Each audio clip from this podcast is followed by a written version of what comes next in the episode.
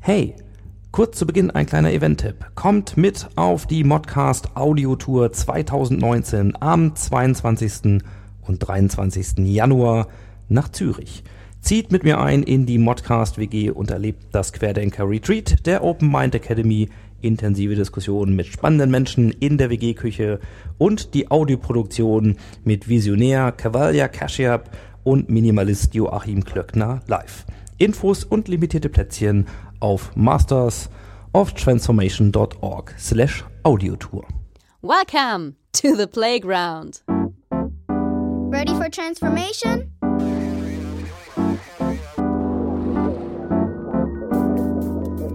Modcast, the Masters of Transformation Podcast. Who says that doesn't work? And here is your host, Ingo Stoll. Hallo und herzlich willkommen zu einer neuen Ausgabe, und zwar der Ausgabe 74 des Modcast, des Masters of Transformation Podcast. Ja, ich bin Ingo Stoll und ich freue mich, dass ihr wieder dabei seid. Denn heute geht es um Agilität bzw. Agile oder agile Methoden. Ja, ohne diese Buzzwords kommt derzeit kaum eine Diskussion zur Lösung der Herausforderung digitale Transformation aus. Mein heutiger Gast ist Christian Müller. Er ist Begründer des Beratungsnetzwerkes ProAgile.de. Und in unserem Gespräch geht es um Grenzerfahrungsberichte agiler Transformation innerhalb von Unternehmen, aber auch ganz persönlich. Ich verspreche euch eine hype- und salesfreie Folge voller reflektierter Einsichten und Gedanken. Viel Spaß!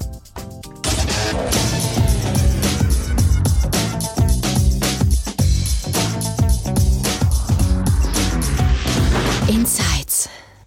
Ja, unser Setting von heute ist gar nicht so einfach zu beschreiben. Ihr müsst euch ungefähr vorstellen, es ist Montagmorgen oder Montagvormittag.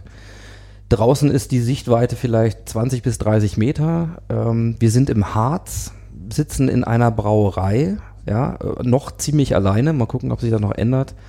Und mein heutiger Gast ist Christian Müller von ProAgile. Und wir haben schon so eine Dreiviertelstunde kleinen Waldmarsch hinter uns. Und du hast uns hier hingeführt, Christian. Schön, dass du da bist.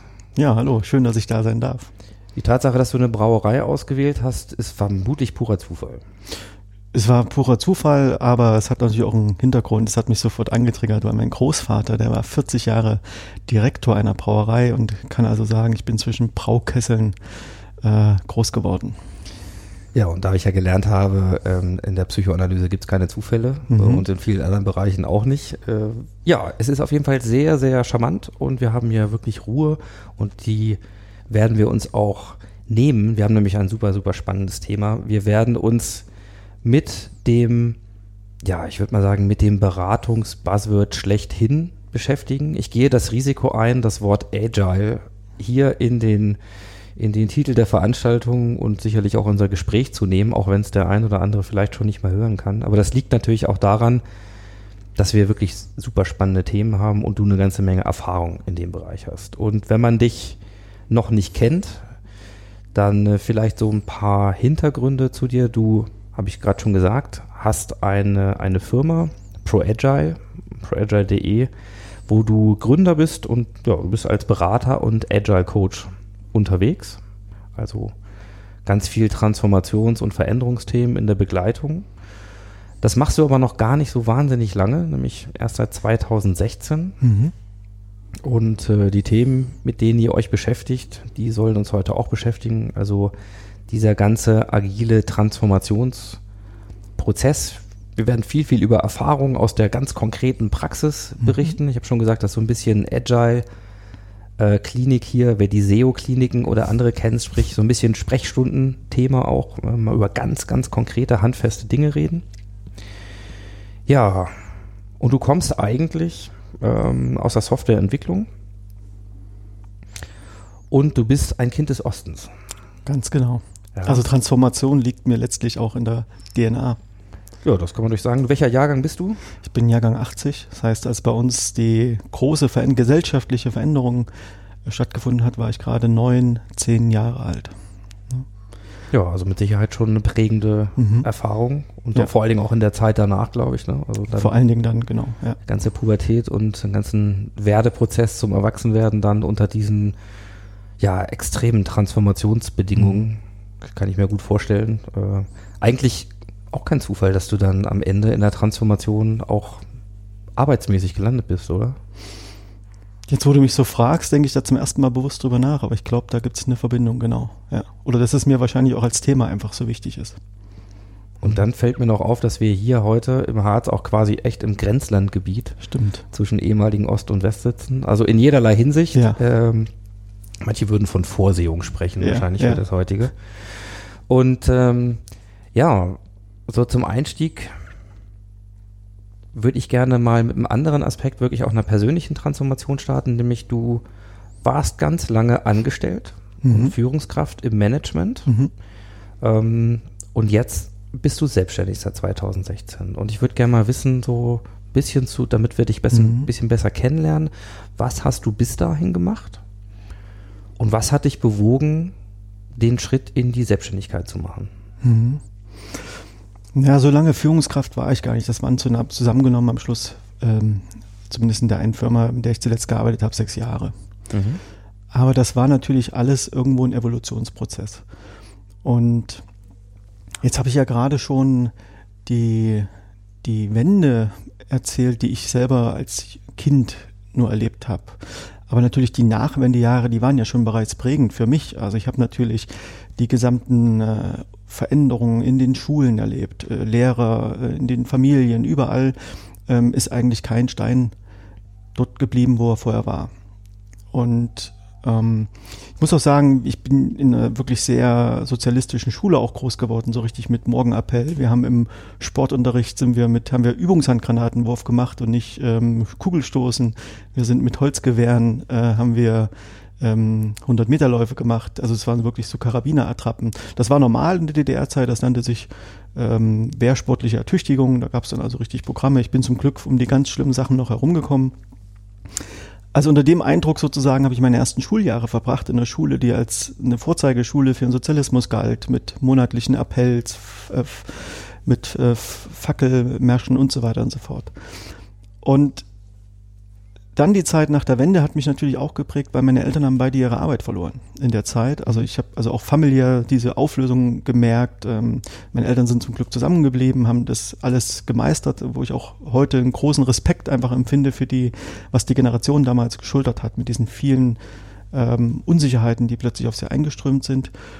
Und ich habe auch in der Folge natürlich selber auch in meiner Biografie immer auch mal die Auswirkungen gespürt, als es dann in das Thema Berufsfindung ging und was mache ich, da war auch eine gewisse Unsicherheit bei mir, die Arbeitssituation damals, als ich so angefangen habe, ins Berufsleben einzusteigen, das war Ende der 90er, Anfang der 2000er Jahre, da war das zumindest in der Region, in der ich gelebt habe, das ist, also ich komme ja aus Jena, das ist also tatsächlich ein sehr, sehr prosperierender Wirtschaftsstandort, das ist einer der Leuchttürme in Ostdeutschland.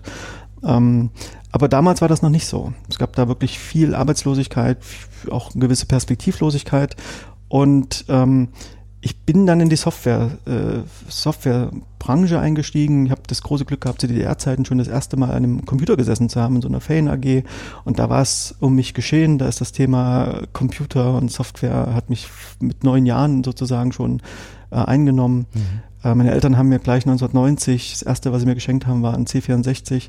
Und da habe ich dann mit 10 Jahren schon die ersten Basic-Programme programmiert. Also das Thema hat mich begleitet und folgerichtig bin ich dann auch irgendwann dort gelandet und habe also angefangen ganz klassisch im Softwareentwicklungsbereich, zuerst in einem Startup und dann später in einer gesetzten, international aufgestellten Softwarefirma. Und dort habe ich mich tatsächlich dann vom Entwickler über einen Teamleiter bis ins Management dieser Firma weiterentwickelt und in der Managementposition war ich unter anderem für das Thema agile Transformation oder agile Arbeitsweise mitverantwortlich.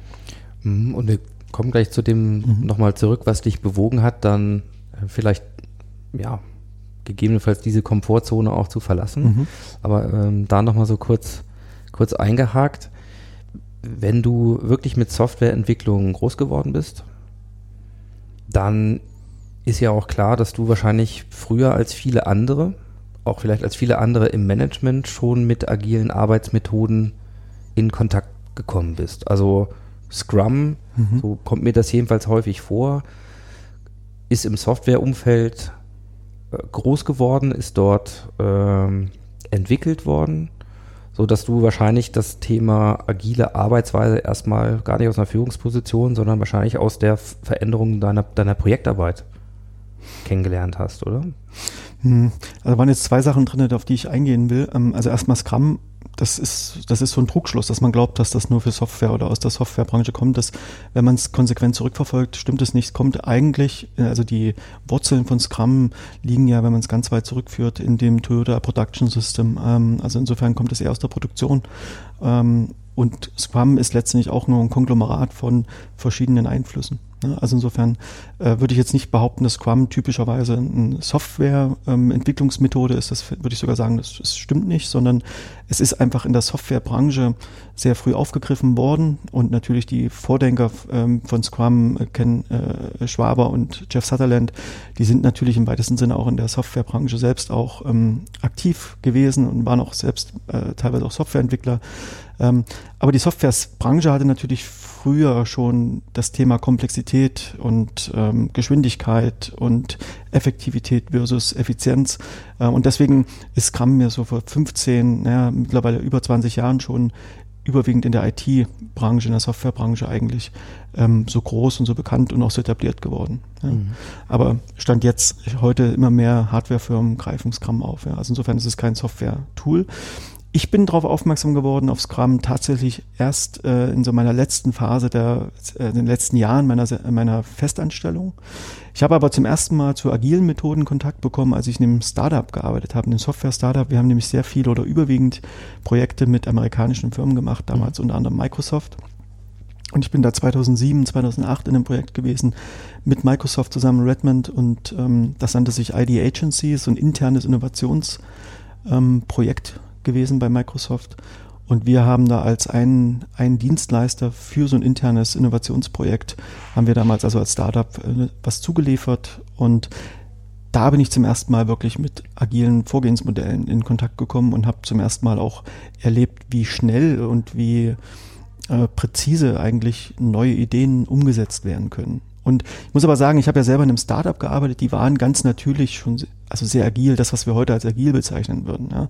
Also wir haben uns da nicht Gedanken gemacht, welches Framework oder was nutzen wir, sondern wir waren es einfach, weil wir, das waren vielleicht 20 Leute in dem Startup, und wir haben einfach so schnell und so, und so nah am Markt, nah an unseren Kunden arbeiten können, dass wir also jetzt nicht eine Methode brauchten, sondern dieses Commitment der ganzen Leute, die da gearbeitet haben, war so hoch und so fokussiert auch in den Themen, in denen wir gearbeitet haben, dass wir also ganz natürlich sehr agil waren. Mhm. Ich habe das so bewusst erst reflektiert, als ich dann in diese eine andere Softwarefirma gekommen bin. Die haben nämlich klassisches Projektmanagement zu der Zeit gemacht. Und ich habe mich so gefragt, in den ersten Wochen und Monaten, das ist ja Wahnsinn. Ich habe ja vorher in 2 Wochen ganze Projekte vom Anfang bis zum Ende im Prinzip geliefert. Ja. Mit wenigen Kollegen haben wir das zusammen gemacht, in der gesamten Varianz, die es da gab. Und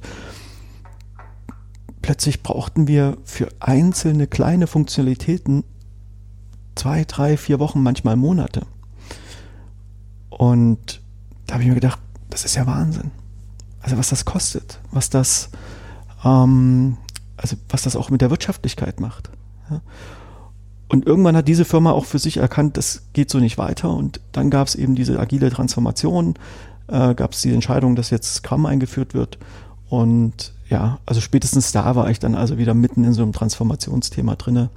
Und das hat sicherlich auch Einfluss auf das gehabt, was dann die Zeit später nochmal passiert ist. Das ist manchmal so, wenn ich mit Gruppen so in Vorstellungsrunden bin, dann frage ich die manchmal, was so deren, Digitalisierung oder Transformationsmoment war. Ob sie sich erinnern können, wann ihnen das erste Mal da etwas begegnet ist, wo sie realisiert haben, boah, hier passiert was, hier ist was anderes, oder das hat einen anderen Impact als nur, da verändert sich ein bisschen was oder ist irgendwas neu. So. Kannst du das für dich auch verorten? Gibt es irgendwas, wo du wirklich sagen kannst, das hatte so einen Kulminationspunkt, so einen also Ereignis? Eindeutig kann ich das mit Ja beantworten. Das war dieser Computerclub 1989, Sommerferien, KC 85-2. Das ist für die Leute, die nicht in der DDR sozialisiert wurden, das war quasi der C64 des Ostens, zu sehen, dass ich was eingeben kann auf einer Tastatur und vor mir auf dem Monitor bewegen sich plötzlich Formen in verschiedene Richtungen oder ich kann rudimentäre Spiele spielen. Das hat so eine große Sogwirkung für mich damals gehabt. Das hat mich nicht mehr losgelassen und das war mein Digitalisierungsmoment. Ja, nachvollziehbar. Ja, und jetzt hast du ein bisschen erzählt, das finde ich mal sehr hilfreich, dass man weiß, wie hat sich das eigentlich bei dir entwickelt und was ist so dein Hintergrund? Ja, und dann kann ich mir vorstellen, in der Softwarefirma, in der du dann einfach aufgrund wahrscheinlich der Erfahrung in dem Agilitätsthemen und auch dann mit Kompetenz und einer gewissen signalisierten Gestaltungswillen ja dann auch im Management warst. Und 6 Jahre finde ich gar nicht so wenig. Ja, also ich glaube da, gerade in der Branche, der ich denke, dass sie manchmal so in Hundejahren unterwegs ist, da passiert auch eine ganze Menge. Trotzdem hast du die Entscheidung gefällt, nicht weiter aus dieser Position heraus deine berufliche Entwicklung zu steuern, sondern dann gab es die nächste Wende und zwar den Sprung in die Selbstständigkeit. So, und was war da für dich Auslöser? Genau, dazu muss ich auch eine kleine Geschichte vorher erzählen, weil ich war Teamleiter. Ich habe die gesamte Frontend-Entwicklung sozusagen als Teamleiter verantwortet. Und dann wurde Scrum eingeführt. Und mit der Einführung von Scrum habe ich natürlich meine Führungsposition verloren. Und wieso hast du deine Führungsposition verloren? Naja, zumindest die hierarchisch formale Führungsposition ist mir verloren gegangen, weil das in dem Konstrukt Scrum nicht vorgesehen ist, dass da jemand, die Chef, den Hut auf hat sozusagen, zumindest formal hierarchisch. Ja? Und das war also auch so ein Transformationsmoment für mich, weil im ersten Moment, das habe ich mir ja erarbeitet und das ist ja auch bequem als Führungskraft und das ist ja auch schön und das ist ja auch toll fürs Ego, ne? Also die ganzen, die ganzen Blaupausen, die man sich da selber zeichnet, die einen da irgendwo auch triggern.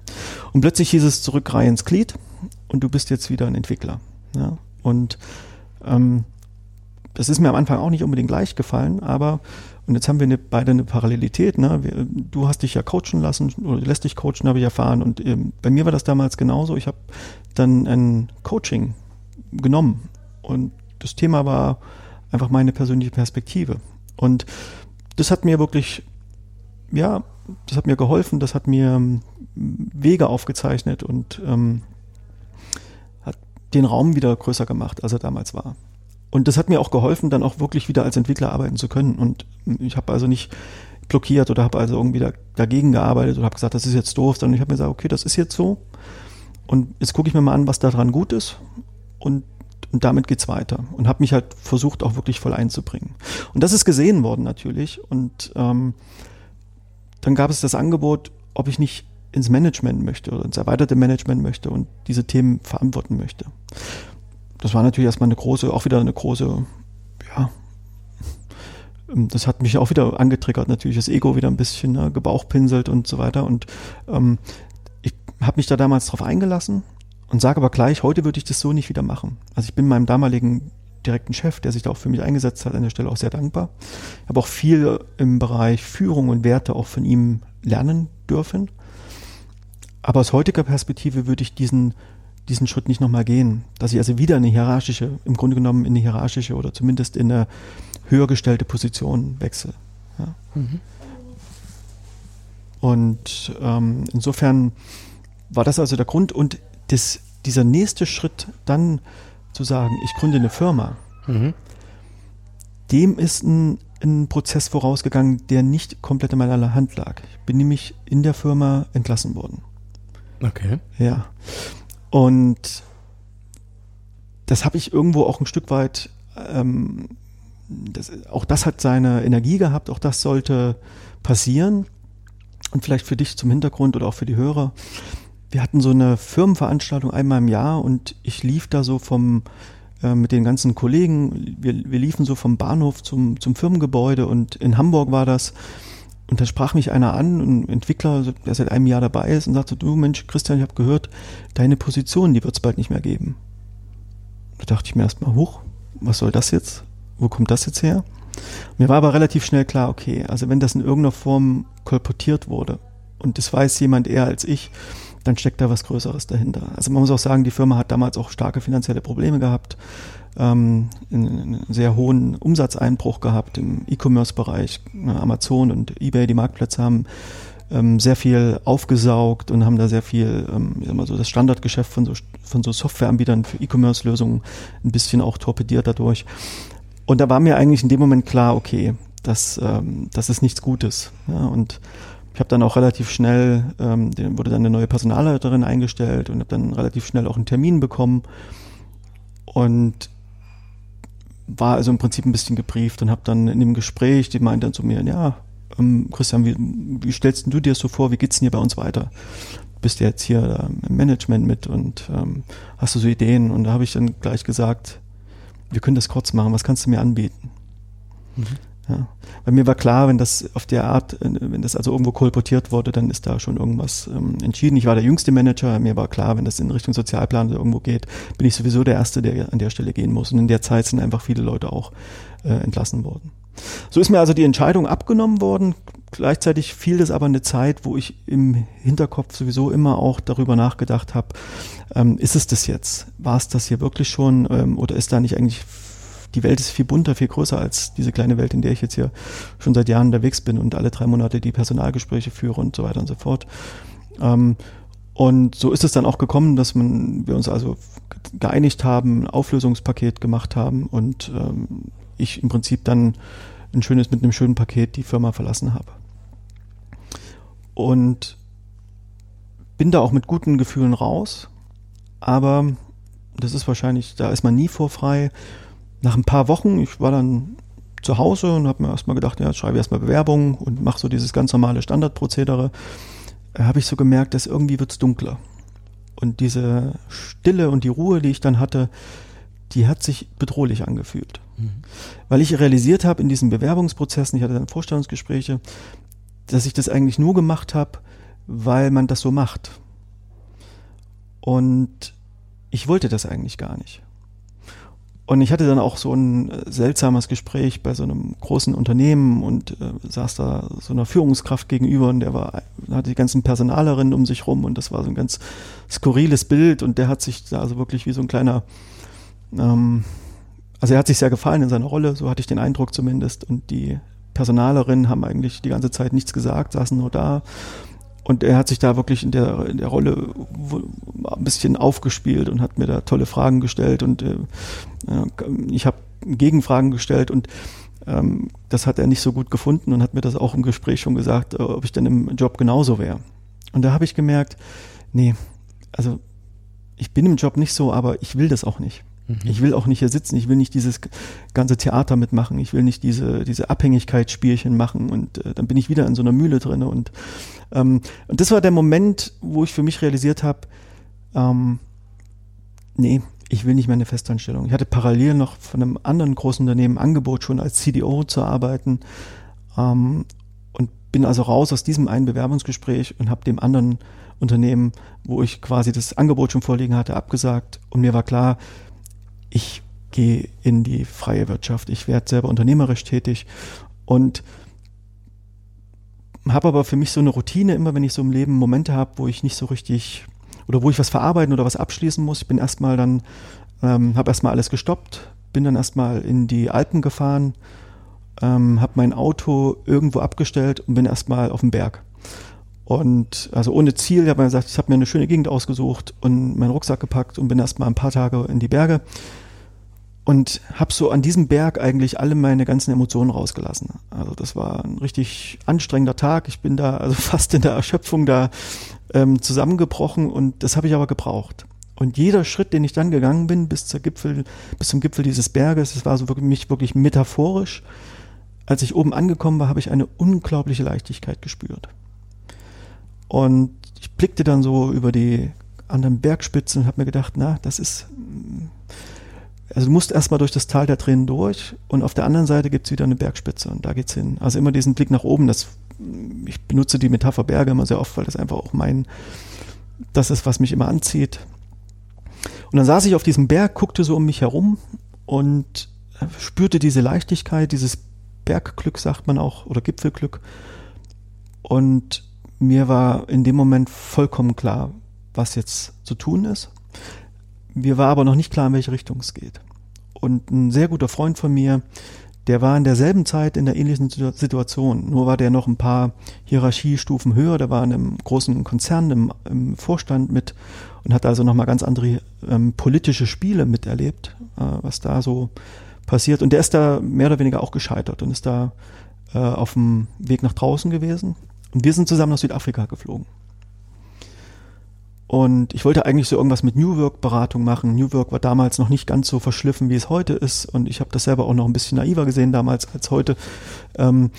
Und wollte irgendwas, hatte mir ein Geschäftsmodell ausgedacht, habe mir die Domänen gesichert, die ich dafür brauchte und alles. Und war dann also in Südafrika mit diesem Freund, der in der vergleichbaren Situation wie ich war. Ne? Die eine Tür hat sich geschlossen und die nächste ist noch nicht ganz auf. Und da hatten wir den Moment in so einem Township. Man muss dazu sagen, er ist ein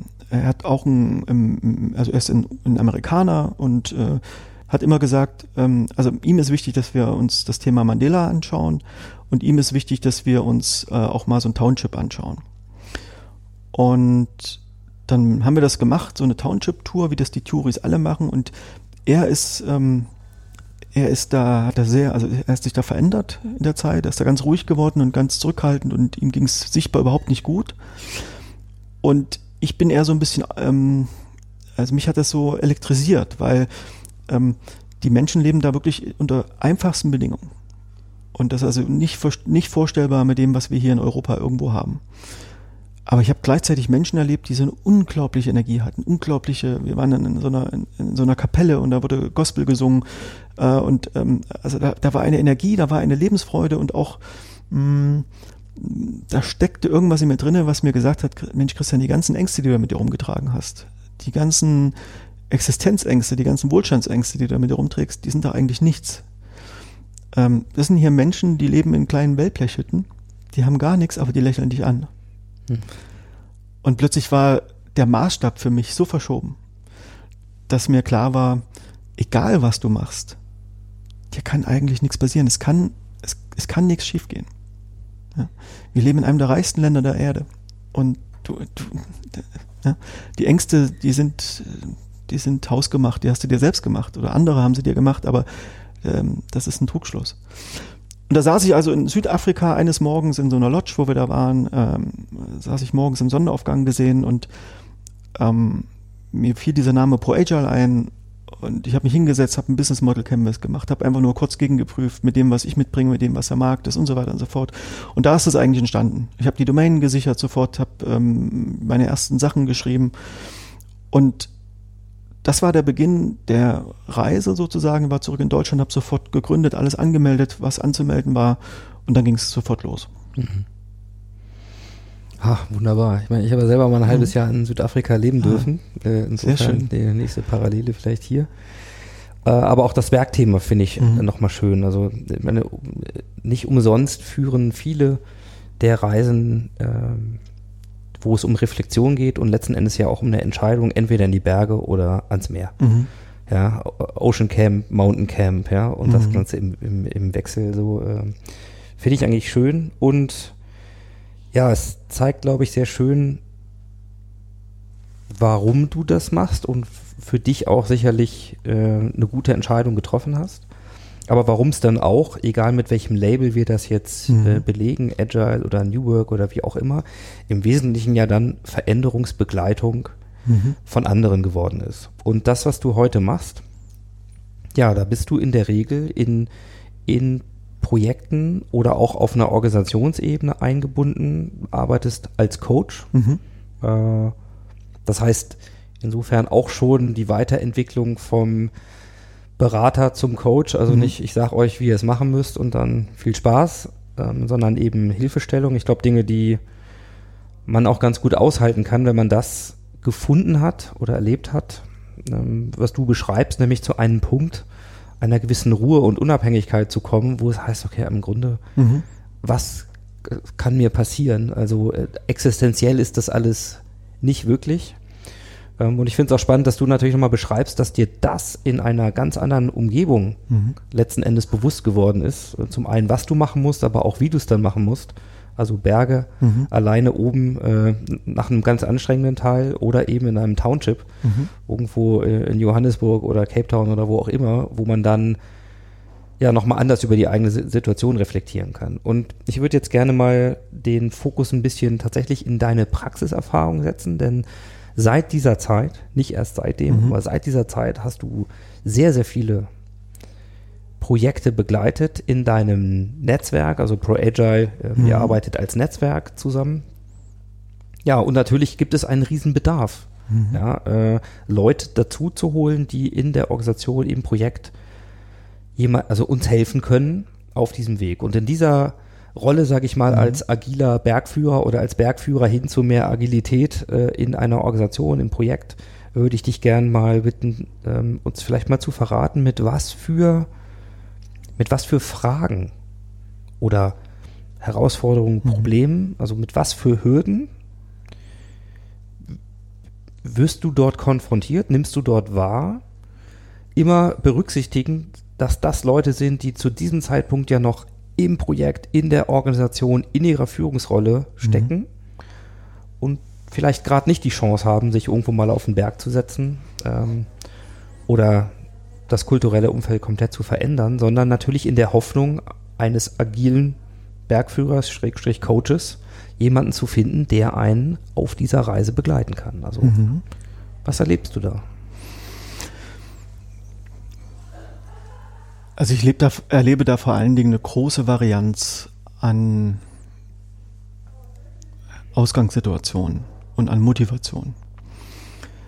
Ich habe vor 2 Wochen erst ein Gespräch geführt auf die Frage, warum wollt ihr großer Konzern, warum wollt ihr agil werden? Und da ist mir wirklich die Antwort gekommen, naja, so richtig wollen wir das gar nicht, aber unser Vorstand wird seinen Bonus nicht bekommen, wenn er seine Ziele, die durch den Aufsichtsrat gegeben wurden, nicht erfüllt. Und ein Ziel ist Agilität.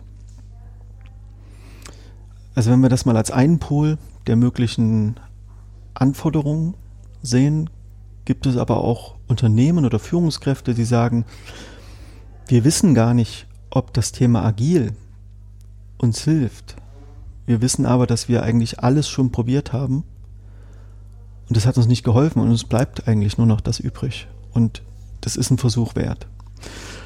Und ich habe da eine ganz persönliche Meinung auch dazu, weil du kannst keine Management-Zeitung aufschlagen, keinen Podcast hören, keine größere Website lesen, ohne dass der Begriff, das Buzzword agil vorkommt. Und das ist einerseits natürlich schön, wenn man wie ich in so einem Beraterkontext unterwegs ist, andererseits aber auch schade und gefährlich, weil ich natürlich sehe, wie dieser Begriff, der ja über viele Jahre mit sehr ganz konkreten Ideen auch hinterlegt war, jetzt gerade ähnlich wie dieser Begriff New Work sich so atomarisiert und als so ein Marketingbegriff eigentlich missbraucht und verbraucht wird.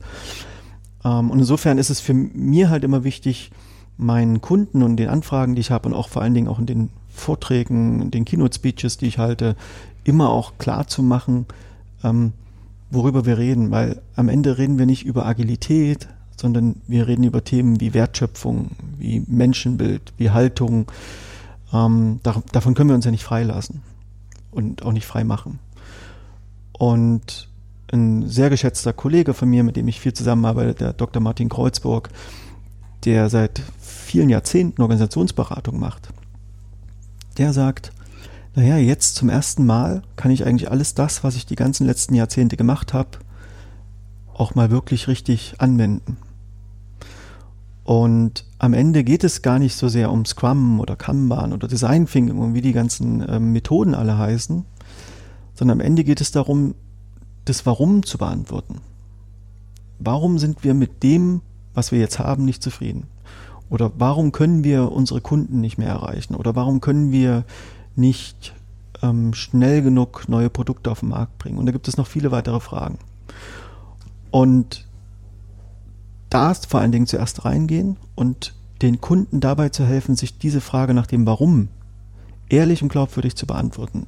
das sehe ich ein Stück weit auch als meine Aufgabe als Coach, Berater, ich nenne das immer Komplementärberatung. Ja, also es gibt schon Settings, wo ich auch Wissen transferiere, aber du hast es ja gesagt, ich habe ja auch eine Ausbildung zum Coach hinter mir und aus dieser Haltung heraus weiß ich natürlich, dass ich nicht alles vorgeben kann, sondern es ist viel stärker, wenn ich den Menschen dabei helfe, dass sie sich selber Antworten suchen und diese auch finden.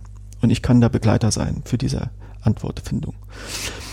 Und also wenn wir dieses eine Extrem, dieser eine Konzern, wo also der Bonus des Vorstands sozusagen der Auslöser ist, kann ich also auch ein Unternehmen nennen, ich darf den Namen nicht sagen, aber ich kann es ein bisschen beschreiben, die also einfach gemerkt haben, die haben ganz viel über Prozesse in den letzten Jahren versucht, sich irgendwie besser zu machen. Und ich würde sagen, es ist eine regelrechte Prozesswut, die da entstanden ist. Alles geregelt, alles genormt, irgendwie vereinheitlicht. Und die sind an einen Punkt geraten, wo sie das Gefühl haben, dass sie sich nicht mehr vom Fleck bewegen können. Sie verwalten eigentlich nur noch sich selbst, aber keines der Projekte wird pünktlich fertig. Keines der Produkte, was sie entwickeln für die Kunden, verlässt das Haus in der ursprünglichen Zusage, und die Zufriedenheit unter den Mitarbeitern ist natürlich auch nicht unbedingt die beste gewesen. Ja. Und das war für mich ein sehr spannendes Arbeitsfeld, weil dort konnte ich eben die gesamte Varianz der Themen, die mich selbst natürlich begleiten und die mich selbst natürlich auch in den letzten Jahren auch weitergebracht haben, auch mit der gesamten Haltung, die ich dadurch entwickelt habe, auch mit einbringen. Mhm. Und so war es eben so, dass wir am Anfang gar nicht gesagt haben, wir machen jetzt Scrum oder irgendwas. Viele Kundenanfragen sagen schon, machen Sie mal bei uns Scrum. Sondern da war eigentlich überhaupt erstmal zu gucken, gemeinschaftlich zu gucken, wo kommt denn das her? Dass ihr da seid, wo ihr jetzt seid, wo ihr so unzufrieden seid. Wo kommt es her? Also überhaupt erstmal den Raum wieder zu öffnen, nach hinten zu gucken. Immer aber mit einem lösungsorientierten Blickwinkel. Immer zu sagen, okay, wenn ihr verstanden habt, dass die Symptome nur Symptome sind und ihr nicht die Energie verschwenden sollt, die Symptome zu bearbeiten, sondern eher mal zurückzuschauen, was ist denn die Ursache, was ist denn der Grund des Symptoms? Was ist denn der Grund, dass wir nicht pünktlich liefern können? Ja? Was ist denn der Grund, dass Mitarbeiter kündigen und so weiter und so fort? Was ist denn der Grund, dass ich als Führungskraft so ein großes Unbehagen mit meiner Rolle verspüre? Ja? Und das macht den Raum auf und das macht den Blick frei für Veränderung. In den Raum würde ich gerne sozusagen mal ein bisschen reingehen und reingucken. So. Denn ja, also ich glaube, was deutlich wird, ist, dass das, was du dann, wonach du guckst, versuch den Blick eben auf die Ursachen hinter dem oberflächlichen Ausprägungen zu werfen. Intuitiv würde ich sagen, genauso richtig wie schwierig, denn dieses Unternehmen, wie viele andere, wird schon einiges probiert haben, um sozusagen diese Symptome abzustellen. So, wenn man jetzt reingeht und sagt, ja, also vermeintlich hast du den Zauberstab dabei, ja, du bist Agile Coach, also alles, was wir bisher nicht lösen konnten, verspricht die Hoffnung, also wenn wir doch nur agil wären, dann würde alles besser und dann werden wir das schaffen. Und gleichzeitig hast du, glaube ich, sehr glaubhaft beschrieben, worum es dir im Kern drunter geht. Was muss, vielleicht die erste Frage, und dann würde ich gerne mal ein paar Beispiele dafür hören, wenn du das benennen kannst. Was muss gegeben sein an Rahmenbedingungen, dass eine Frage, die du stellst, nach den wirklichen Ursachen und die Suche nach diesen Ursachen und auch das Benennen, was ja für viele nicht ein schöner Prozess ist, das kann man sich alle sehr gut als sehr anstrengend vorstellen, dass das wirklich auch die Dinge zutage fördert, die es dann abzustellen gilt. Also auf meiner Seite ist es so, dass ich immer ein grundsätzlich ganz großes und ein starkes Vertrauen habe, dass die Lösungen da sind, sie vielleicht nur an der einen oder anderen Stelle noch nicht gesehen werden. Und ich sehe mich da auch nicht als derjenige, der jetzt mit dem Zauberstab kommt und die Lösung dort reinbringt. Ich sehe mich eher als derjenige, der das Blickfeld weitet und aufmacht, überhaupt erstmal Dinge zu sehen. Das ist ja die Grundvoraussetzung. Und du wolltest ja gerne ein konkretes Beispiel haben. Also dort in dem Fall war es so, dass wir einen kleinen Workshop hatten mit den Führungskräften zusammen. Und die haben sich sicherlich aus einer historischen Erfahrung heraus als, vielleicht würde man sagen, sehr resistent gegenüber dieser Idee, jetzt agiler werden zu wollen, überhaupt agil werden zu wollen. Also haben sie also sehr resistent dagegen gezeigt. Und der Chef dort hat mich dann danach angesprochen und gesagt, naja, also ich habe gemerkt, die sind nicht so weit und die schicke ich jetzt alle erstmal ins Bootcamp. Die machen jetzt erstmal ein paar Tage richtig schön, gehen die mal durch, da hole ich mir einen Trainer und der wird die mal richtig schön kalibrieren. Und habe ich ihn gefragt, warum er das will. Und er sagt, ja, weil wir sonst das nicht schaffen werden hier. Ich sage, ja, aber warum willst du, wo kommt diese Wut her, die ich da spüre und höre, deine Mitarbeiter jetzt hier, deine Führungskräfte jetzt hier in einem Bootcamp zu stecken? Da konnte er mir erstmal gar keine Antwort drauf geben und ich habe auch gemerkt, wie er nachdenklich wurde. Und wir haben das an dem Tag auch gar nicht weiter fortgeführt. Und rückblickend zum Glück hat er mich dann ein paar Tage später, haben wir uns wieder gesehen und hat er mich angesprochen und sagte, ja, das mit der Bootcamp, das war eine schlechte Idee. Was kann ich denn tun? Und dann habe ich ihn gefragt, was glaubst du denn, warum deine Führungskräfte sich so verhalten haben, wie sie sich verhalten haben? Was glaubst du denn, warum sie da sich so verweigern? Und hat er mir seine Ideen und seine Vorstellungen erzählt, was er glaubt, woran das liegt. Und da waren wir eigentlich wie in einer Art Coaching drin. Mhm. Ja. Also ich brauchte ihm gar nicht mehr irgendwas sagen, ich brauchte nur die Fragen stellen.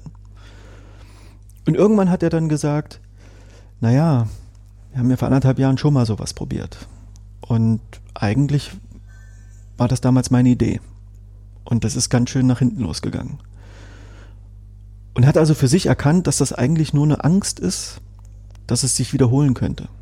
Dass es jetzt wieder chaotisch werden könnte, Mitarbeiterunzufriedenheit weiter steigt. Ja. Und in der Folge konnten wir eigentlich zusammen, oder ich musste eigentlich nur noch mit ihm zusammen die Frage stellen, wie schaffen wir es, dass die Angst deiner Mitarbeiter an der Stelle nicht mehr das prägende Thema ist, sondern wie schaffst du es, wie schaffen wir es, dass sie das Gefühl haben oder dass sie verstehen, dass die Veränderung, wie sie auch immer aussehen mag, gut sein kann, dass das eine Chance hat und vor allen Dingen, dass das Ergebnis oder das Ziel am Ende auch von ihnen mitgestaltet wird. Und in letzter Konsequenz nicht nur von den Führungskräften, sondern vielleicht auch mit allen Mitarbeitern, die es letztlich auch betreffen wird. Mhm. Und da war der Raum natürlich riesengroß an der Stelle. Und das hat er auch verstanden. Und an dem Punkt ging das Transformationsprojekt im Grunde richtig los. An dem Punkt war klar, jetzt ist die Wiese grün, sie ist groß, sie ist weit und jetzt kann sie bespielt werden, jetzt kann sie bepflanzt werden und diese Wut und die Enttäuschung und diese starken Emotionen, die da immer dahinter stecken, die haben jetzt erstmal, sind kanalisiert worden, die sind auf die Metaebene quasi betrachtbar gebracht worden und das war schon der entscheidende Punkt damals in dem Unternehmen, wo das Warum oder überhaupt das Woher erstmal klar war. Ja. Glaubst du, dass die Kunden, die dich heute, damit meine ich dich und dein Netzwerk, also ProAgile halt holen, dass denen das schon klar ist? Nein. Dass es um solche Themen geht? Nein, ist dir nicht klar. Der Kunde, von dem ich gerade gesprochen habe, hat nach einem Jahr, da haben wir mal so eine Retro gemacht und dann wir gucken mal zurück, hat ganz klar gesagt, wenn ich vor einem Jahr gewusst hätte, was hier auf mich zukommt, hätte ich mich nicht drauf eingelassen. Aber heute weiß ich, dass es alternativlos war. Und so geht's den meisten Kunden. Die meisten Kunden, die mich kontaktieren wollen, sehen halt oder spüren halt irgendein Problem oder spüren halt irgendeine Veränderung, die sie mit der Realität, in der sie bisher immer agiert haben, spüren sie, dass sie ihnen entgleitet oder dass sie da nicht reagieren können. Sie können nicht steuernd drauf eingreifen. Und das Heilsversprechen, Agile löst alle Probleme, die es gibt. Und natürlich ProAgile, erfahrenes Netzwerk, erfahrene Berater, tolle Projekte gemacht, die lösen das Problem für mich. Und dann kommt jemand wie ich, der erstmal am Anfang sagt, ich fürchte, ich löse kein einziges eurer Probleme. Ich fürchte, die werdet nur ihr selber lösen können. Aber ich kann euch begleiten dabei, dass ihr die Lösungen entwickelt, die ihr braucht. Wenn du sowas sagst, also ich stelle mir wirklich mal ein klassisches Erstgespräch vor, oder vielleicht hat man kurz, wie auch immer, gesprochen, jedenfalls kommt es dazu, dass man mit denen, die vermeintlich so eine Entscheidung dann treffen, Berater reinzuholen, sitzt. Und du sagst sowas. Was passiert dann? Naja, das fängt ja früher schon an. Das ist ja schon, selbst in Telefonkontakten versuche ich ja den Begriff Berater schon zu relativieren. Ich sage ja schon ganz klar, ich bin nicht euer Berater. Ich bin nicht derjenige, der zu euch kommt und euch sagt, wie ihr es machen müsst. Wenn ihr das sucht, bin ich nicht der Richtige. Sondern ich sage, ich bin jemand, der euch begleitet. Ich bin jemand sicherlich mit einer Menge Erfahrung und ich weiß auch viel über Methoden und ich habe da auch viele Jahre, bringe ich am Background mit. Aber ich bin nicht euer Vortänzer. Ich bin derjenige, der mit euch zusammen durch diese Prozesse geht, durch diese Momente geht. Also das Relativieren des Begriffes Berater, das ist historisch belastet, dieser Begriff. Weil unter Berater verstehen Chefs, Führungskräfte immer oder sehr häufig, da kommt jemand, der sagt mir, wie es geht und ich muss es dann nur noch umsetzen. Und das ist mir schon wichtig und da verliere ich auch schon einen gewissen Teil an Anfragen. Allein auf der Ebene verliere ich schon Anfragen. Also kann ich mir sehr gut vorstellen, dass du das sozusagen von Anfang an machst und gleichzeitig weißt du, dass keiner deiner Kunden eine Vorstellung davon hat, auf was es wirklich in diesem Prozess ankommt, beziehungsweise, das Zitat fand ich ganz schön, im Nachhinein können sie vielleicht sagen, dass sie sich nie darauf eingelassen hätten, wenn sie es wüssten. Also das Bewusstsein dafür ist gar nicht da. Okay, und dann mit der Erfahrung das vielleicht anders bewerten können und sagen können, okay, das ist wertvoll. Und jetzt stelle ich mir vor, das höre ich ja auch in diesem Podcast hier erfreulicherweise nicht zum ersten Mal, weil wir da auch ganz ehrlich drüber reden, was kann man und was kann man nicht. Und diese Beratermagie, Mystik, die da irgendwo noch durch die Welt wabert, der Leute, ja, die eben den Zauberstab vermeintlich haben und dann die Probleme für mich lösen, unter Komplexität nicht mehr der Fall ist. Klammer auf, Paradoxon, das ist aber das, was sich immer noch am besten verkauft, Klammer zu. Ne? So, also wenn du bewusst da in den Off-Peak gehst, dann frage ich mich natürlich ein bisschen, wie gehst du rein? Also ich stelle mir vor, du hast jemanden, der sich von dieser ersten Hürde nicht hat abschrecken lassen und sagt, nee, also vermeintlich vielleicht sogar sagt, das ist uns klar und du aber das Gefühl hast, nee, sonst würden wir hier nicht reden, weil wenn euch das klar wäre, wüsstet ihr wahrscheinlich auch, wie ihr euch selbst helfen könnt. So, also wie gehst du dann, also platt gesagt, wie geht das dann los? Und ich würde einfach mal, kann ja auch ein fiktives Szenario sein oder eine Geschichte sein, wo du sagst, okay, dann startet so ein Prozess. Und da, wie du guckst und wonach du guckst, haben wir gehört. Also wie muss ich mir das vorstellen? Wie läuft das, wenn der Kunde eigentlich die Erwartung hat, jetzt gibt's Methodentraining oder dann bauen wir jetzt den Masterplan, wir wollen es jetzt angehen, wie wir jetzt hier dafür sorgen, dass wir dann agil werden. Bleiben wir mal bei der Blase da. Ja, also vor allen Dingen siehst du, dass das auch ein Stilmittel oder eine Intervention ist, die ich ganz bewusst nutze, weil dadurch selektiert sich automatisch schon vieles.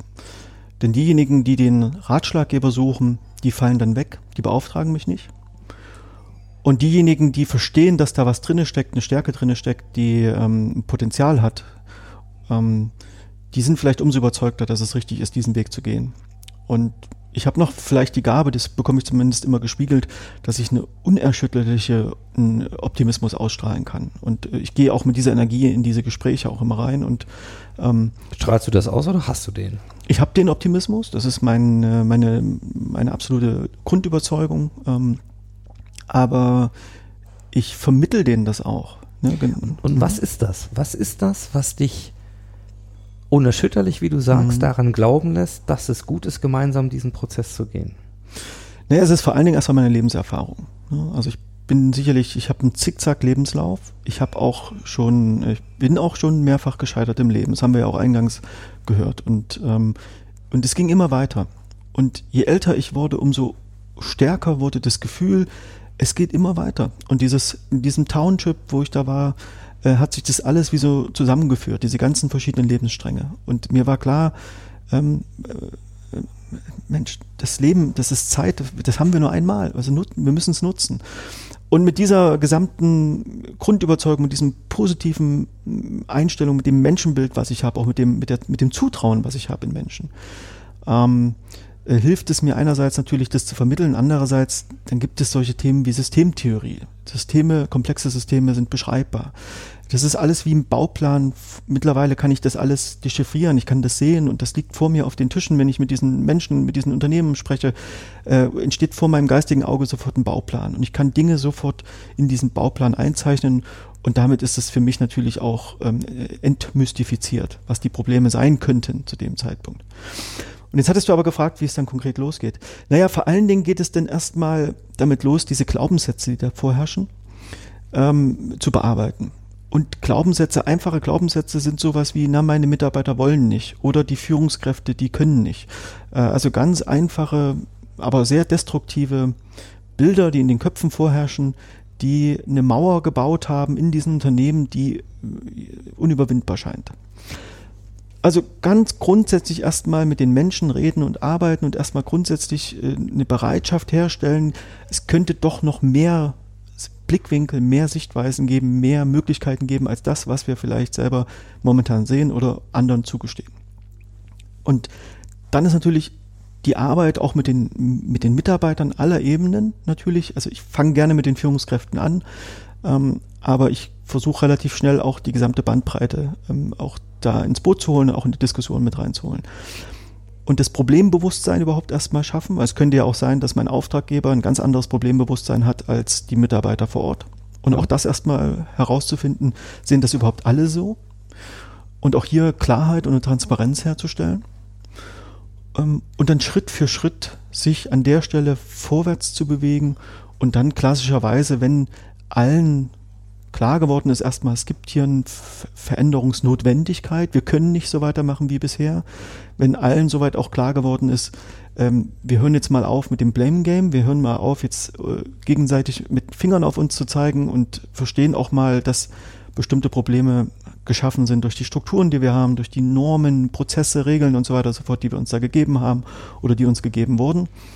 Und wenn also dieser Raum wieder auf ist, dann können wir auch mal drüber nachdenken, ist das Problem jetzt wirklich die Art, wie ihr euch organisiert? Also ist es ein reines Prozessthema? Ist dieses klassische Projektmanagement, was ihr macht, ist das wirklich euer Problem? Lohnt sich dann dagegen, agile Methoden zu verwenden? Oder ist es doch eher ein Kulturthema? Also ist es doch eher eigentlich euer Problem auf einer anderen Stelle aufgehangen? Also das muss man erstmal komplett analysieren und schauen und betrachten und da hilft es also nicht auf eine Anfrage, führe bei uns Scrum ein, wird es bei mir immer trotzdem diese Schleife vorher geben, ist Scrum wirklich das, was euch helfen kann? Mhm. Tatsächlich, wir kommen relativ häufig an den Punkt, wo dann sichtbar wird, so eine Methode wie Scrum oder Kanban und was es alles gibt, die können schon helfen. Und dann typischerweise würde ich immer sagen, bevor wir skalieren, deskalieren wir erstmal. Ja. Oft meinst du das? Also der Wunsch ist dann oft so, jetzt führen wir ganz viele Scrum-Teams, setzen wir jetzt auf. Und das ist auch das, was so viele Berater gerne verkaufen oder was auch die großen Beratungshäuser auch sehr gerne verkaufen. Da lässt sich nämlich tatsächlich sehr viel Geld verdienen damit. Das ist meiner Meinung nach aber sehr gefährlich. Und deswegen ist erstmal dann, lasst uns hier erstmal einen Übungsraum schaffen. Und das heißt nicht, wir gründen ein Labor, das heißt auch nicht, wir mieten jetzt irgendwo in einem Coworking-Space uns Räume, damit die dann irgendwelche Mitarbeiter machen können, was sie wollen oder damit sie das dort ausprobieren können, sondern wir sagen, nein, wir überlegen uns jetzt erstmal ein Problem, was es zu lösen gilt. Idealerweise ist das für einen Kunden was Wertschöpfendes, ein Produkt oder was Neues, was entstehen soll. Und dann machen wir schon mal was anderes. Wir bestimmen nicht, wer Teil dieses Problemlöse-Teams sein wird, sondern wir laden ein. Wir machen mal was anders als in der Vergangenheit. In der Vergangenheit sind die Führungskräfte gerne vorgegangen, haben gesagt, so der hat Kapazität, der hat Zeit, der kann das und der macht das. Sondern wir machen das mal anders, wir schreiben mal ins Intranet, wenn ihr eins habt, wir haben hier das und das Thema, wir wollen hier was Neues probieren, wir brauchen dazu so und so viele Leute, wer hat Lust drauf? Also wir drehen das einfach mal komplett um, bringen das überführen das in eine Freiwilligkeit und schaffen Commitment. Weil das ist auch eine Grundüberzeugung, die ich habe, dass wenn Menschen sich ganz bewusst zu etwas entscheiden, hat das eine andere Qualität und hat das auch am Ende eine andere Auswirkung auf das Ergebnis, als wenn ich Menschen befehligen muss, das zu tun. Und da sind wir bei dem Thema Haltung. Und dann starten wir also so ein Projekt und so ein Team und die Firma wird sehr, sehr schnell, wenn das also losgeht, sehr, sehr schnell lernen, wo eigentlich die Schnittstellen sind, die internen Probleme, wo eigentlich die hausgemachten Prozessprobleme stecken, wo die Architektur des Unternehmens vielleicht noch nicht geeignet ist für diese Themen. Also es wird erstmal überhaupt gelernt und es wird sichtbar gemacht. Es ist mit einer hohen Transparenz. Deswegen mag ich Scrum auch sehr, weil dann eine hohe Transparenz gegeben wird und immer wieder diese Feedback-Schleifen eingebaut sind. Und alle haben eigentlich die Chance, hier erstmal gemeinschaftlich zu lernen und zu sehen, wo die Probleme stecken, die auch in der Vergangenheit das Unternehmen davon abgehalten hat, wirklich Wertschöpfung zu betreiben. Ja? Und dann das, was ich dann sehen kann, ist oft gar nicht so unterschiedlich. Das ist oft sehr vergleichbar. Ne? Also verschiedene Abteilungen reden nicht miteinander. Das ist ein Problem. Ja? Da muss man gucken, wie man das lösen kann. Und durch dieses Deskalieren, also durch dieses kleine Anfangen und nicht virtuell und theoretisch anfangen, sondern praktisch an einem konkreten Problem arbeiten, was zu lösen ist. Mit echten Menschen, mit echten Mitarbeitern, nicht irgendwie jetzt Leute einkaufen dafür, die es machen sollen. Entsteht also ein ganz anderes Problembewusstsein. Die Organisation bekommt einfach ein Lernfeld, bekommt auch eine Spiegelung, die Führungskräfte bekommen auch eine Spiegelung. Irgendwann haben die einen Punkt, wo die merken, wir sitzen hier alle in einem Boot. Und das Boot kann sich nicht bewegen, wenn an jedem Ruder jemand anders rudert. Und wir müssen also uns erstmal darüber im Klaren werden, wo wollen wir eigentlich hin? Wie wollen wir das erreichen? Und vor allen Dingen, was braucht es denn menschlich dazu, dass wir alle gemeinschaftlich hier auch in dieselbe Richtung mit den Menschen, die wir sind, die um uns herum sind, auch das Ziel erreichen wollen. Mhm. Glaubst du, es gibt einen guten oder einen bestmöglichen Einstieg in sowas? Also die Frage, die ich mir gerade stelle, ist, wer holt dich da rein? Also, weil du gesagt hast, du fängst gerne mit Führungskräften an. Wo ist das?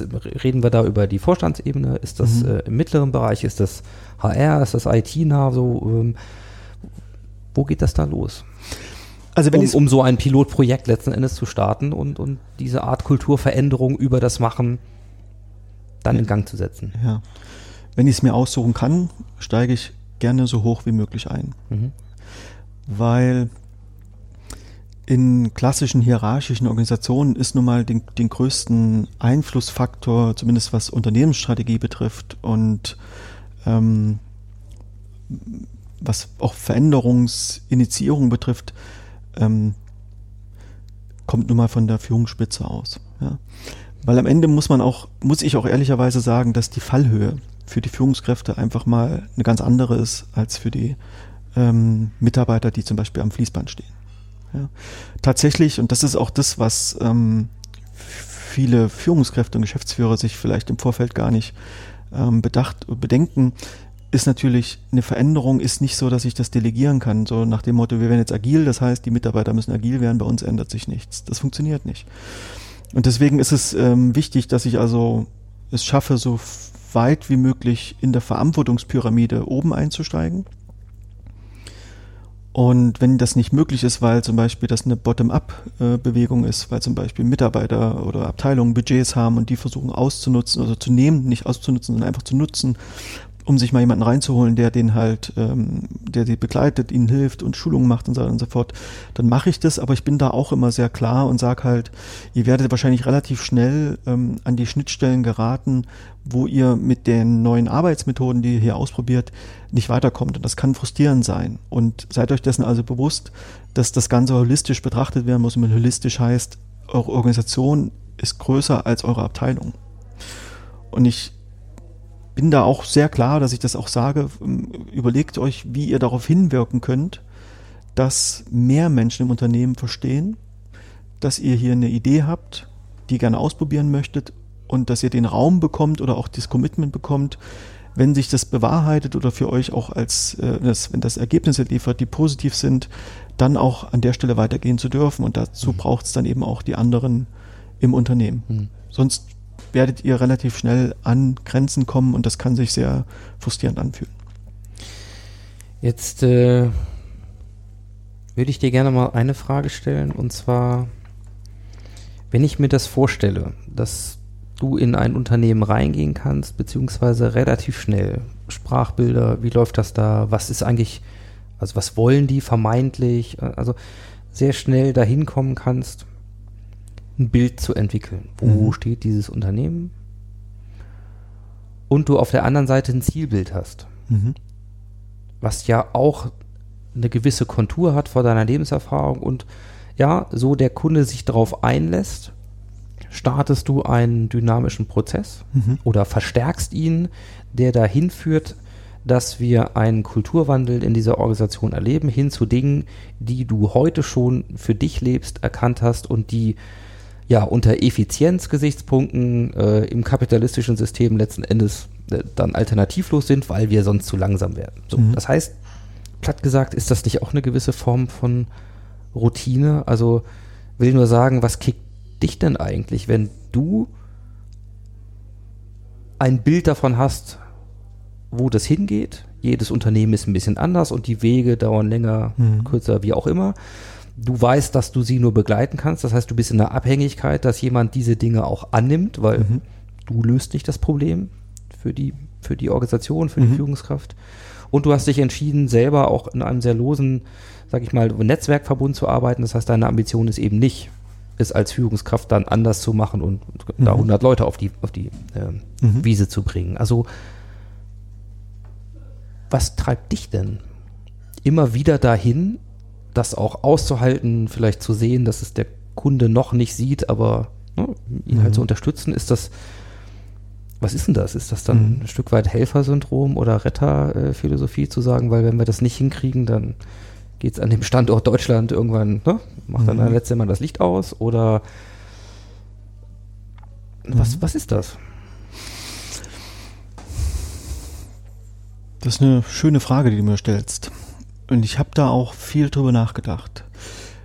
Ein Helfersyndrom ist es nicht, ein Rettersyndrom auch nicht. Ich glaube schon, ein gewisser Teil einer Grundmotivation stammt natürlich aus meiner Biografie. Also, dass ich gesehen habe, wie meine Eltern diesen Verlust ihrer Arbeit damals zu verarbeiten hatten und wie Gesellschaften auch sich verändert haben. Ja, das ist sicherlich, wenn ich es mir schönreden möchte, ist es sicherlich ein Punkt, wenn ich nur einem Menschen helfen kann, eine Perspektive für sich zu bauen, bevor es kracht. Dann ist das ja schon befriedigend. Aber das treibt mich nicht wirklich an. Am Ende ist es Vertrauen. Am Ende ist es wirklich das gelernte Vertrauen, nicht in den Ziel, weil ich gebe kein Ziel vor. Das muss von den Unternehmen kommen. Ich helfe denen gerne dabei, Ziele zu entwickeln und Ziele zu erkennen. Mein Ziel ist immer, ich vertraue. Und wenn ich merke, ich kann nicht vertrauen oder die Vertrauensbasis ist nicht da, dann ist damit quasi auch mein Ziel zerstört. Und dann kann ich auch nicht mehr wirken und kann ich auch nicht mehr arbeiten in diesen Unternehmen. Und weil ich so stark vertrauen kann, weil ich das auch gelernt habe, weil ich das erfahren habe, weil ich das auch entwickeln konnte über die Jahre, kann ich natürlich auch mit dem Vertrauen das vorleben. Und das ist sicherlich auch einer der größten Mehrwerte von solchen externen, erfahrenen, nennen wir sie mal Agile Coaches oder was auch immer, welchen Base-Label wir da drüber kleben wollen, einfach Persönlichkeiten, dass ich ja selber in den Unternehmen vorlebe, von dem ich überzeugt bin. Und das sind vor allen Dingen erstmal Werte. Offenheit. Ich beteilige mich nicht an politischen Spielen.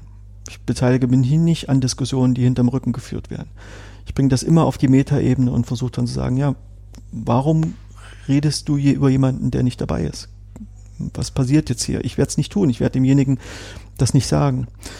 Auch Vertrauen, auch wenn was schief läuft, auch dann entspannt zu bleiben und milde zu lächeln und dann auch zu sagen, ja, was haben wir jetzt gelernt? Also ich stelle wirklich die Frage, was haben wir gelernt? Nicht, was ist schiefgelaufen, was haben wir jetzt gelernt? Und ich glaube, dass das ist, was mich kickt. Dass das ist, was mich antreibt. Mhm. Diese Erfahrung und dieses Wissen, dass es funktioniert. Ja, und dieses Vertrauen in mich natürlich, Vertrauen in die Menschen, mit denen ich mich dann umgebe. Und dann am Schluss aber auch irgendwann zu sehen, dass es besser ist als vorher, dass es anders ist als vorher, dass Menschen gewachsen sind, dass Menschen weitergekommen sind. So wie ich damals an meiner eigenen Coaching-Erfahrung gewachsen bin, das hat in mir Dinge verändert, Wege verändert, zu sehen, dass andere Menschen über sich hinausgewachsen sind, neue Perspektiven bekommen haben, neue Wege suchen und gefunden haben.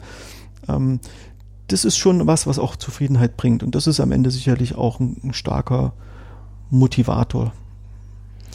Und glaubst du, dass man über diesen Aspekt, also diese Vertrauenskultur, nenne ich das mal, vorzuleben und damit ja zumindest immer die Chance zu bieten, für die, die sich darauf einlassen wollen, diese Erfahrung auch zu machen, vielleicht auch ohne im Township gesessen zu haben oder nach so einem Thema vielleicht die Reise zu machen und nach Punkten zu suchen, wo man das für sich beantwortet. So. Ist das etwas, wo du glaubst, dass du damit auch wirklich soziale Systeme verändern kannst? Weil du hast drüber gesprochen, ne? Es gibt eben auch Mechanismen, wie soziale Systeme funktionieren. Und auch da sind Unternehmen solche Systeme. Sie sind eingebettet in Gesellschaftssystemen und Familien. Auf der kleinen Ebene bildet das ab und so. Also hast du auch da das Vertrauen, dass es über diesen Aspekt, also den Hebel hast du dir ja ausgesucht, dass es darüber funktioniert? Mir hilft da eine Grundweisheit, die ich seit vielen Jahren in mir rumtrage, und zwar ein Zitat von Gandhi, der mal gesagt hat: Sei du selbst die Veränderung, die du dir wünschst für diese Welt. Und ich bin davon überzeugt, und ich habe das auch selber erfahren, ich kann nur mich verändern.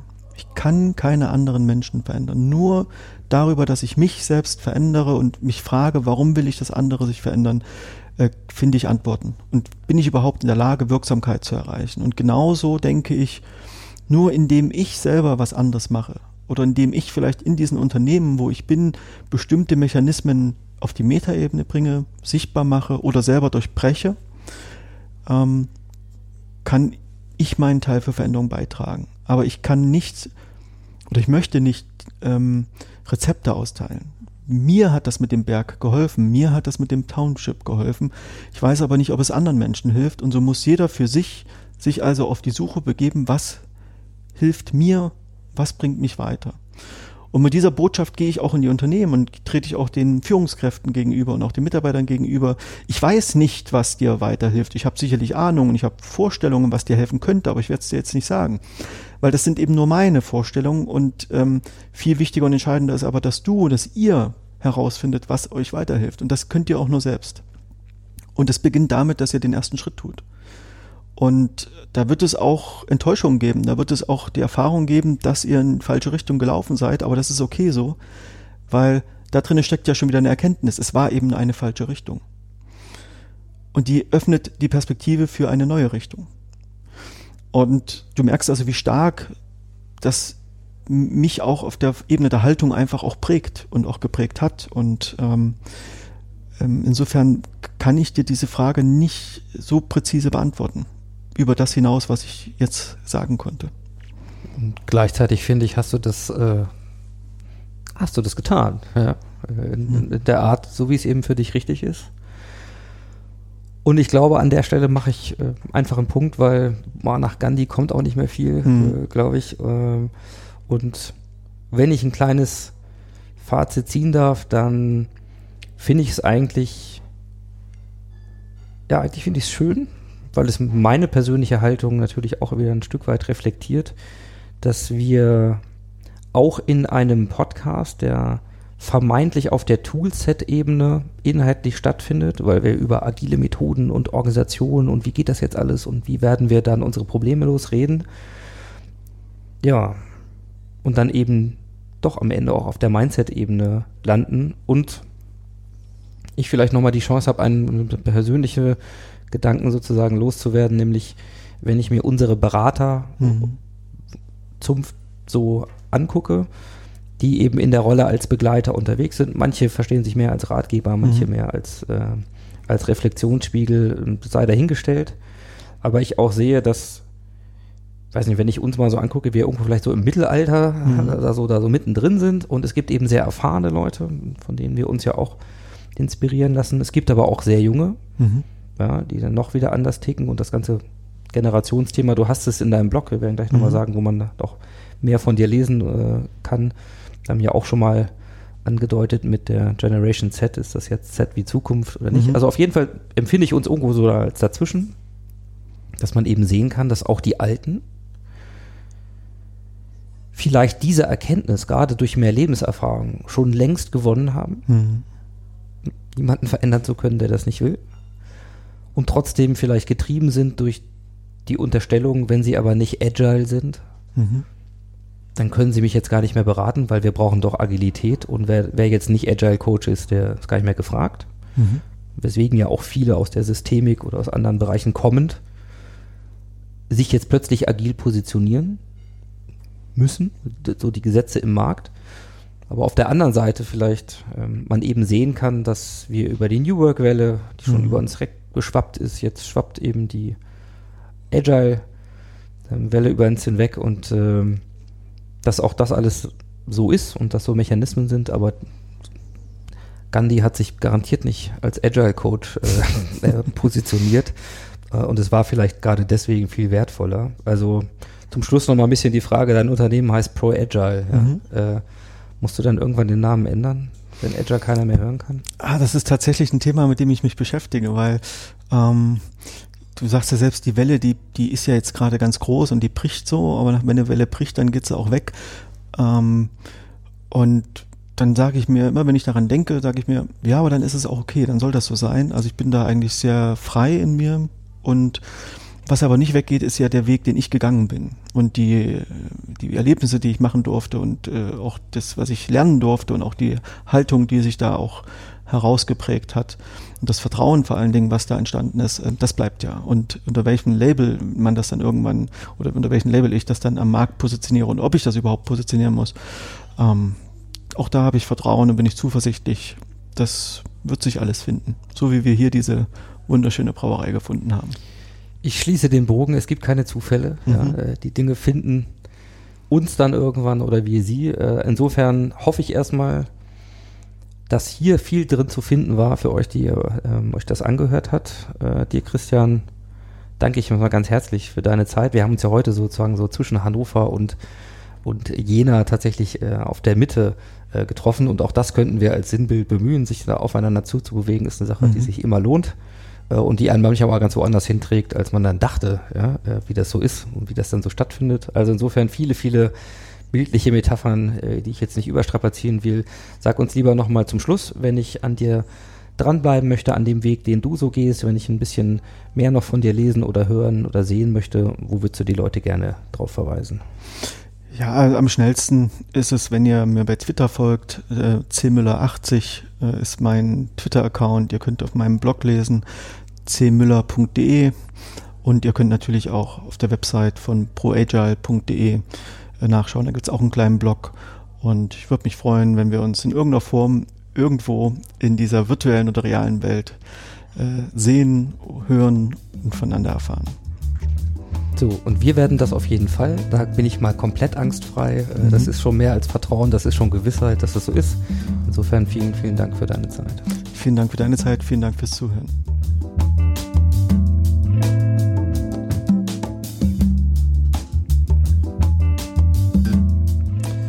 Ja, das war die Episode 74 des Modcast. Ich erinnere gerne nochmal an die Modcast Audiotour am 22. und 23. Januar 2019. Infos dazu sowie die Shownotes zu dieser Sendung mit Christian Müller findet ihr auf der Website mastersoftransformation.org. Damit endet ein ereignisreiches Jahr und ich gehe jetzt in die Weihnachtspause. Euch allen wünsche ich einen wundervollen Jahresausklang und eine besinnliche Zeit mit euren Lieben. Wir hören uns gerne wieder im Januar beim Modcast und wer keine Lust hat, darauf zu warten oder gerne mehr in dieser Richtung hören möchte, dem lege ich noch eine persönliche Podcast-Empfehlung ans Herz und zwar den DigiTalk. So heißt der Podcast von Jenny Meyer, Sebastian Eisenbürger und Marco Dinoy, in denen Entscheider ehrliche Erfahrungsberichte von der digitalen Transformationsfront anbieten. Ich erfahre hier immer wieder Neues und auch viel Ermutigendes. Also hört rein in den DigiTalk und damit sage ich ciao, ciao, macht's gut und happy transformation.